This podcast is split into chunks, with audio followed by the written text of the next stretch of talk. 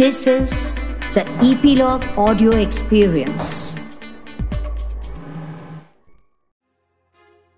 Operation Safed Sagar operation white ocean याद आता है कारगिल युद्ध 1999 जब इंडियन एयरफोर्स ने ऑपरेशन सफ़ेद सागर के तहत कारगिल जैसी मुश्किल पहाड़ी इलाके में कारगिल की ऊंचाइयों पर जो ग्राउंड टारगेट्स पर अटैक किया। Ground targets air defence weapon से बिल्कुल सुरक्षित थे। लेकिन इंडियन एयरफोर्स ने अपनी बहादुरी से ऐसे मुश्किल इलाके में कमाल का काम करके हमारे देश की विजय में बहुत बड़ा योगदान दिया। कहाँ से इस एयरफोर्स की शुरुआत हुई और कैसा है आज तक का इसका सफ़र? आप जानना चाहोगे? नमस्कार दोस्तों, मैं हूँ कर्नल शंकर गुरखा। आज आपको इंडियन एयरफोर्स की जर्नी ऑफ़ 90 इयर्स 90 साल का सफ़र। यही लेकर मैं आया हूँ इस एपिसोड में पॉडकास्ट रक्षक लॉग मीडिया पर। तो आइए आपको ले चलता हूँ 90 साल पहले, जब भारतीय वायुसेना का ऑफिशियली 8 अक्टूबर 1932 को गठन हुआ। और इसकी शुरुआत सिर्फ़ सिक्स ऑफिसर्स और 19 एयर सोल्जर्स जो कि रॉयल एयरफोर्स ब्रिटिश ने हमको दिए थे, उसके साथ शुरुआत हुई। और इसकी जो पहली फ़्लाइट एक अप्रैल 1933 को पहली फ़्लाइट लॉन्च की गई। और इनको आर्मी के सहयोग से सिर्फ़ चार वापीती बाईप्लेन दिए गए। और फिर साढ़े चार वर्ष के बाद ए फ़्लाइट को ऑपरेशन के लिए इस्तेमाल किया गया। कहाँ पर? मिरान शाह नॉर्थ वजीरिस्तान में। इंडियन आर्मी को सपोर्ट करने के लिए जो कि डिप्लॉय की गई थी भिट्टानी जनजातियों के बागियों ने जंग छेड़ रखी थी, उसको कंट्रोल करने के लिए। इसके बाद 1936 में बी फ़्लाइट बनाई गई कुछ पुराने वापीती हवाई जहाज़ों से। फिर जून 1938 में सी फ़्लाइट का फॉर्मेशन किया गया। तो इस तरीके से एक पूरे नंबर वन स्क्वाडन का स्ट्रेंथ कंप्लीट हो गया। और बस यही एक फॉर्मेशन रही वर्ल्ड वॉर वन के शुरुआत होने तक। और इनकी संख्या इसमें थी 16 ऑफिसर और छः सौ बासठ वायु सैनिकों की। उन्नीस में एक कमेटी की स्थापना की गई, चैटफील्ड कमेटी। इस कमेटी ने कोई खास इतने तेज़ी से इंडियन एयरफोर्स को डेवलप करने का कोई सुझाव नहीं दिया। सिर्फ़ उन्होंने जो रॉयल एयरफोर्स के स्क्वाड्रन इंडिया में थे, उसी को रीइक्विप्ड किया जाए, इस तरीके का रिकमेंडेशन दिया। जो भारत के प्रिंसिपल पोर्ट्स थे, उसकी रक्षा के लिए पाँच फ्लाइट्स वॉलेंटरी फोर्स के साथ निर्माण करने का उन्होंने रिकमेंडेशन दिया। हालाँकि ये कोस्टल डिफेंस फ्लाइट्स क्योंकि अच्छे इक्विपमेंट और हवाई जहाज़ अवेलेबल नहीं थे, इसलिए इस, इनका गठन करने में इतनी तेज़ी नहीं आई। इस प्रकार की पाँच फ्लाइटें गठित की गई, नंबर एक मद्रास में, नंबर दो मुंबई में, नंबर तीन कोलकाता में, नंबर चार कराची में और नंबर पाँच कोचीन में। और नंबर सिक्स फ़्लाइट का गठन बाद में विशाखापट्टनम में किया गया। इसमें सारे सैनिक रॉयल एयरफोर्स और इंडियन एयरफोर्स से ही लिए गए। नंबर एक स्क्वाड्रन के जो वापीती हवाई जहाज़ थे, वो पुराने इस फ्लाइट्स को दिए गए, क्योंकि नंबर वन स्क्वाड्रन को फिर हॉकर हार्ट्स हवाई जहाज़ मिल चुके थे। लेकिन सिर्फ़ एक ही साल में ये सारे वापीती जहाज़ फिर नंबर एक स्क्वाड्रन को वापस देने पड़े, क्योंकि कुछ स्पेयर्स की कमी की वजह से होकर आर्ट मेंटेन नहीं हो पा रहे थे। तो इन फ्लाइट्स को फिर पुराने हो चुके वेस्टलैंड बाईप्लेन जो कि ओडेक्स की एक फ़्लाइट के द्वारा दिए गए। मार्च 1941 के अंत में नंबर एक और नंबर तीन सीडीएफ ने अपने वापिती हवाई जहाज़ दे दिए, पेशावर में गठित किए गए नंबर टू स्क्वाडन को। और नंबर एक और नंबर तीन CDF को कोलकाता के दक्षिण में जो सुंदरबन डेल्टा एरिया है, उसके पेट्रोलिंग के लिए जो हवाई जहाज़ Armstrong Whitworth Atlanta transport plane इस्तेमाल हुए थे, उसे दिए गए। Number two C D F was given D H eighty nine dragon rapides जो कि कॉन्वॉय एंड कोस्टल पेट्रोलिंग के लिए इस्तेमाल हो सकते थे। While number five C D F took on strength a single DH 86, which is used to patrol the west of Cape Cameroon and the Malabar coast इधर air force का development हो रहा था तो फिर ट्रेनिंग का इंफ्रास्ट्रक्चर क्रिएट करने की भी आवश्यकता हो गई। रॉयल एयरफोर्स से फ्लाइंग इंस्ट्रक्टर लाए गए। Indian air force volunteer reserve cadets को फ्लाइंग की ट्रेनिंग देने के लिए tiger moth planes were used for the training 1941 में इंडियन एयरफोर्स का मॉडर्नाइजेशन शुरू हुआ। द्रिग रोड में नंबर एक स्क्वाडन को वेस्टलैंड लाइसेंडर प्लेन्स दिए गए और उन्हें पेशावर में ऐसे 12 लाइसेंडर दिए गए। नंबर दो और तीन स्क्वाडन को ओडेक्स हवाई जहाज़ 1941 में दिए गए पेशावर में। अब इंडियन एयरफोर्स की वॉल्टियर रिज़र्व को रेगुलर इंडियन एयरफोर्स में शामिल किया गया। लेकिन इन फ़्लाइट का शुरू में जो कोस्टल पेट्रोलिंग का रोल था, वही रहा। लेकिन दिसंबर 1941 में जापान ने वर्ल्ड वॉर टू में अपनी एंट्री की, तब नंबर चार फ़्लाइट को चार वापी थी और दो ऑडेक्स हवाई जहाज़ों के साथ मॉलमिन से ऑपरेट करने के लिए बर्मा भेज दिया गया। लेकिन दुर्भाग्यवश फ़्लाइट के छः में से चार हवाई जहाज़ जापान द्वारा की गई बमबारी में नष्ट हो गए और जनवरी 1942 के अंत में मॉलमिन में नंबर थ्री फ़्लाइट ने नंबर चार का स्थान ले लिया, जिसे पूर्व रॉयल एयरफोर्स के चार ब्लेन हिम हवाई जहाज़ों से पुनः सज्जित किया गया।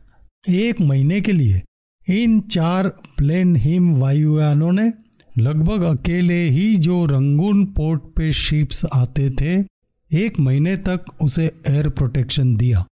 फ़र्स्ट फरवरी 1942 को नंबर एक स्क्वाडन को भी बर्मा भेज दिया गया और इनके पास जो लेसेंडर हवाई जहाज़ थे उन्हीं से उन्होंने बर्मा में और फिर थाईलैंड में जो जापान की सेना डिप्लॉयड थी लगभग 20 पोर्ट्स को अच्छी तरह एयर प्रोटेक्शन दिया। लेकिन इन, इन इलाकों में जापान का पलड़ा बहुत भारी था और जापान बड़ी तेज़ी से आगे हमला बोलकर आगे बढ़ रहा था तो इस वजह से ब्रिटिश फोर्स ने वहाँ से विड्रॉ कर लिया और नंबर एक स्क्वाडन को भारत वापस भेज दिया गया, जहाँ जून 1942 में रिसालपुर में नंबर एक स्क्वाडन का कन्वर्जन शुरू हुआ। लेसेंडर से hurricane two B fighter aircraft में। नंबर दो स्क्वाडन को 1941 के अंत तक पहले लेसेंडर हवाई जहाज़ों से तैयार किया गया और फिर 1942 में उन्हें भी हरिकेन फाइटर एयरक्राफ्ट दे दिए गए। नंबर चार स्क्वाडन को भी पहले इसी तरह लेसेंडर हवाई जहाज़ दिए गए, लेकिन 1943 तक उन्हें भी हरिकेन फाइटर एयरक्राफ्ट्स दिए गए। लगभग दिसंबर 1942 में नंबर एक और नंबर दो फ़्लाइट से कुछ सोल्जर्स निकालकर नंबर छः स्क्वाडन का गठन किया गया। मार्च से दिसंबर 1942 के बीच भारत में 10 एयर क्रूज स्कूल खोले गए ट्रेनिंग के लिए। और जो अम्बाला में नंबर एक का फ्लाइंग स्कूल थी उससे सबसे पहले हार्वर्ड वन और हार्वर्ड टू हवाई जहाज़ दिए गए और यहाँ पर इंडियन एयरफोर्स के पायलट्स को लगभग साढ़े चार महीने की बेसिक और एडवांस ट्रेनिंग देने का ढांचा तैयार किया गया। लेकिन 1932 से शुरू कर कर 1942 तक एक दशक में भारतीय वायुसेना सिर्फ़ पाँच स्क्वाडन तैयार कर पाई थी।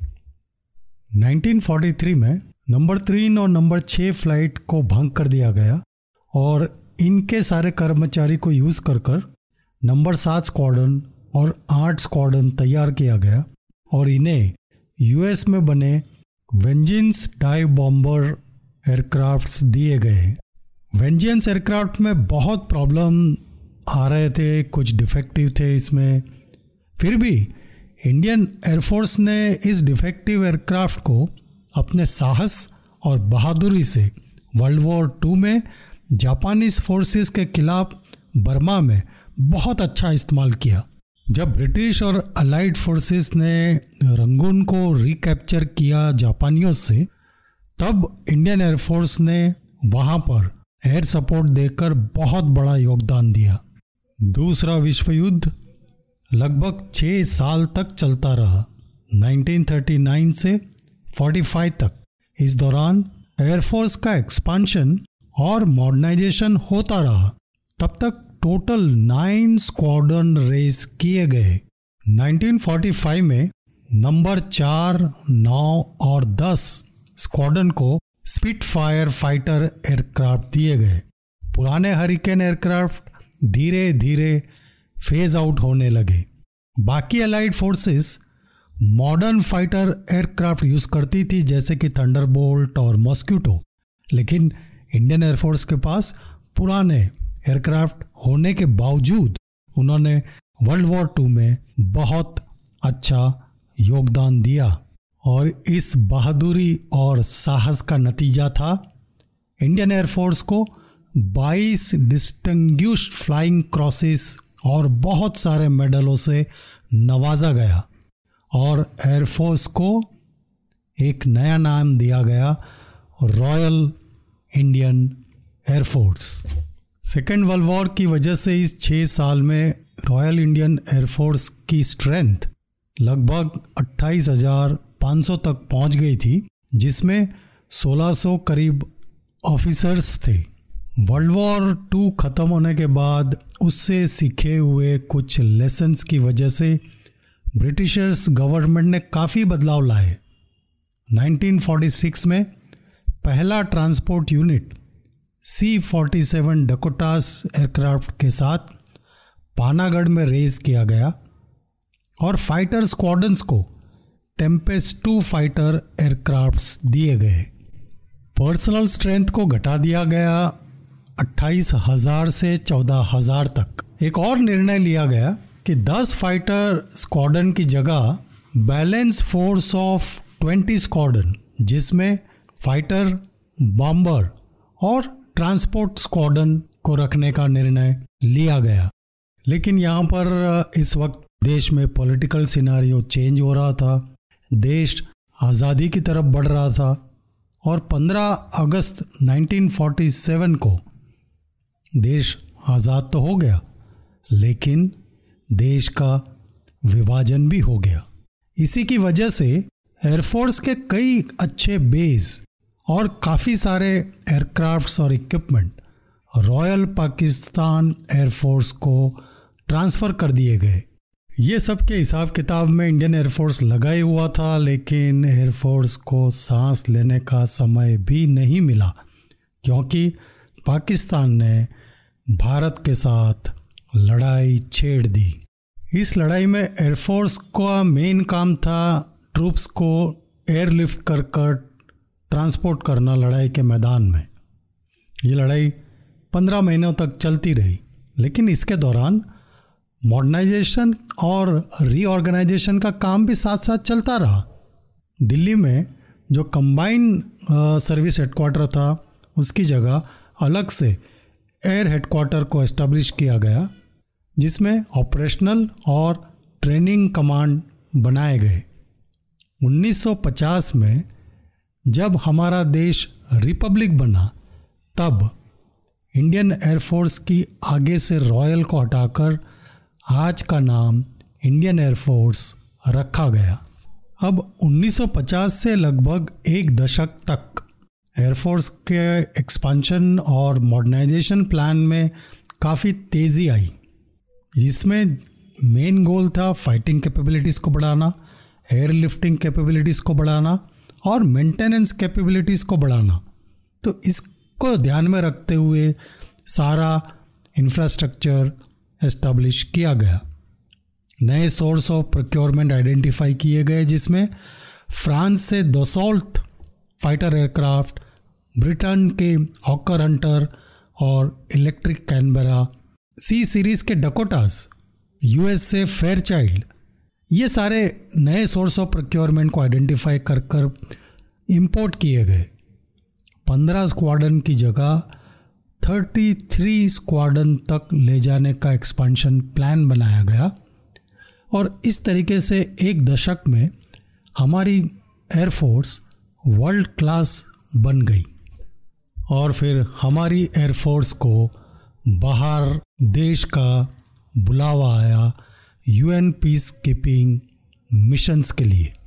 तो 1960 में इंडियन एयरफोर्स के नंबर पाँच स्क्वाडन को यूनाइटेड नेशंस के ऑपरेशन पे कांगो में भेजा गया, जहाँ वे 1966 तक, जब तक युद्ध खत्म नहीं हुआ, तब तक वहाँ पर रहे और वहाँ भी बहुत सराहनीय काम किया। 1961 में भारतीय सेना ने गोवा पर अटैक किया, तब वहाँ पर एयरफोर्स ने बहुत ही बढ़िया एयर सपोर्ट प्रोवाइड किया। उन्नीस सौ बासठ से 1971 तक काफ़ी बॉर्डर डिस्प्यूट होते रहे।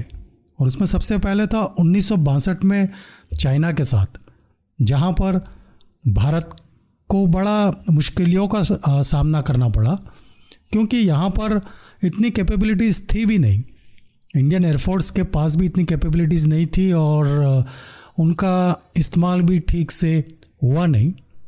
चाइना में हुए ख़राब एक्सपीरियंस के साथ ये डिसाइड किया गया एयरफोर्स की कैपेबिलिटीज़ को बढ़ाना, जहाँ 33 कॉर्डन को बढ़ाकर 45 कॉर्डन तक एक्सपैंड करने का डिसीज़न लिया गया। सोवियत यूनियन से मिग 21 और Sukhoi S U seven fighter aircrafts को इंडक्ट किया गया। हिंदुस्तान एरोनॉटिकल्स लिमिटेड एच को भी थोड़ा मॉडर्नाइज कर कर फाइटर एयरक्राफ्ट मैन्युफैक्चरिंग करने के लिए कैपेबल बनाने की तैयारी भी शुरू हुई। चाइना के साथ लड़ाई लगभग 1965 तक चली और जैसे ही वहाँ पर लड़ाई ख़त्म हुई, पाकिस्तान ने हमला बोल दिया।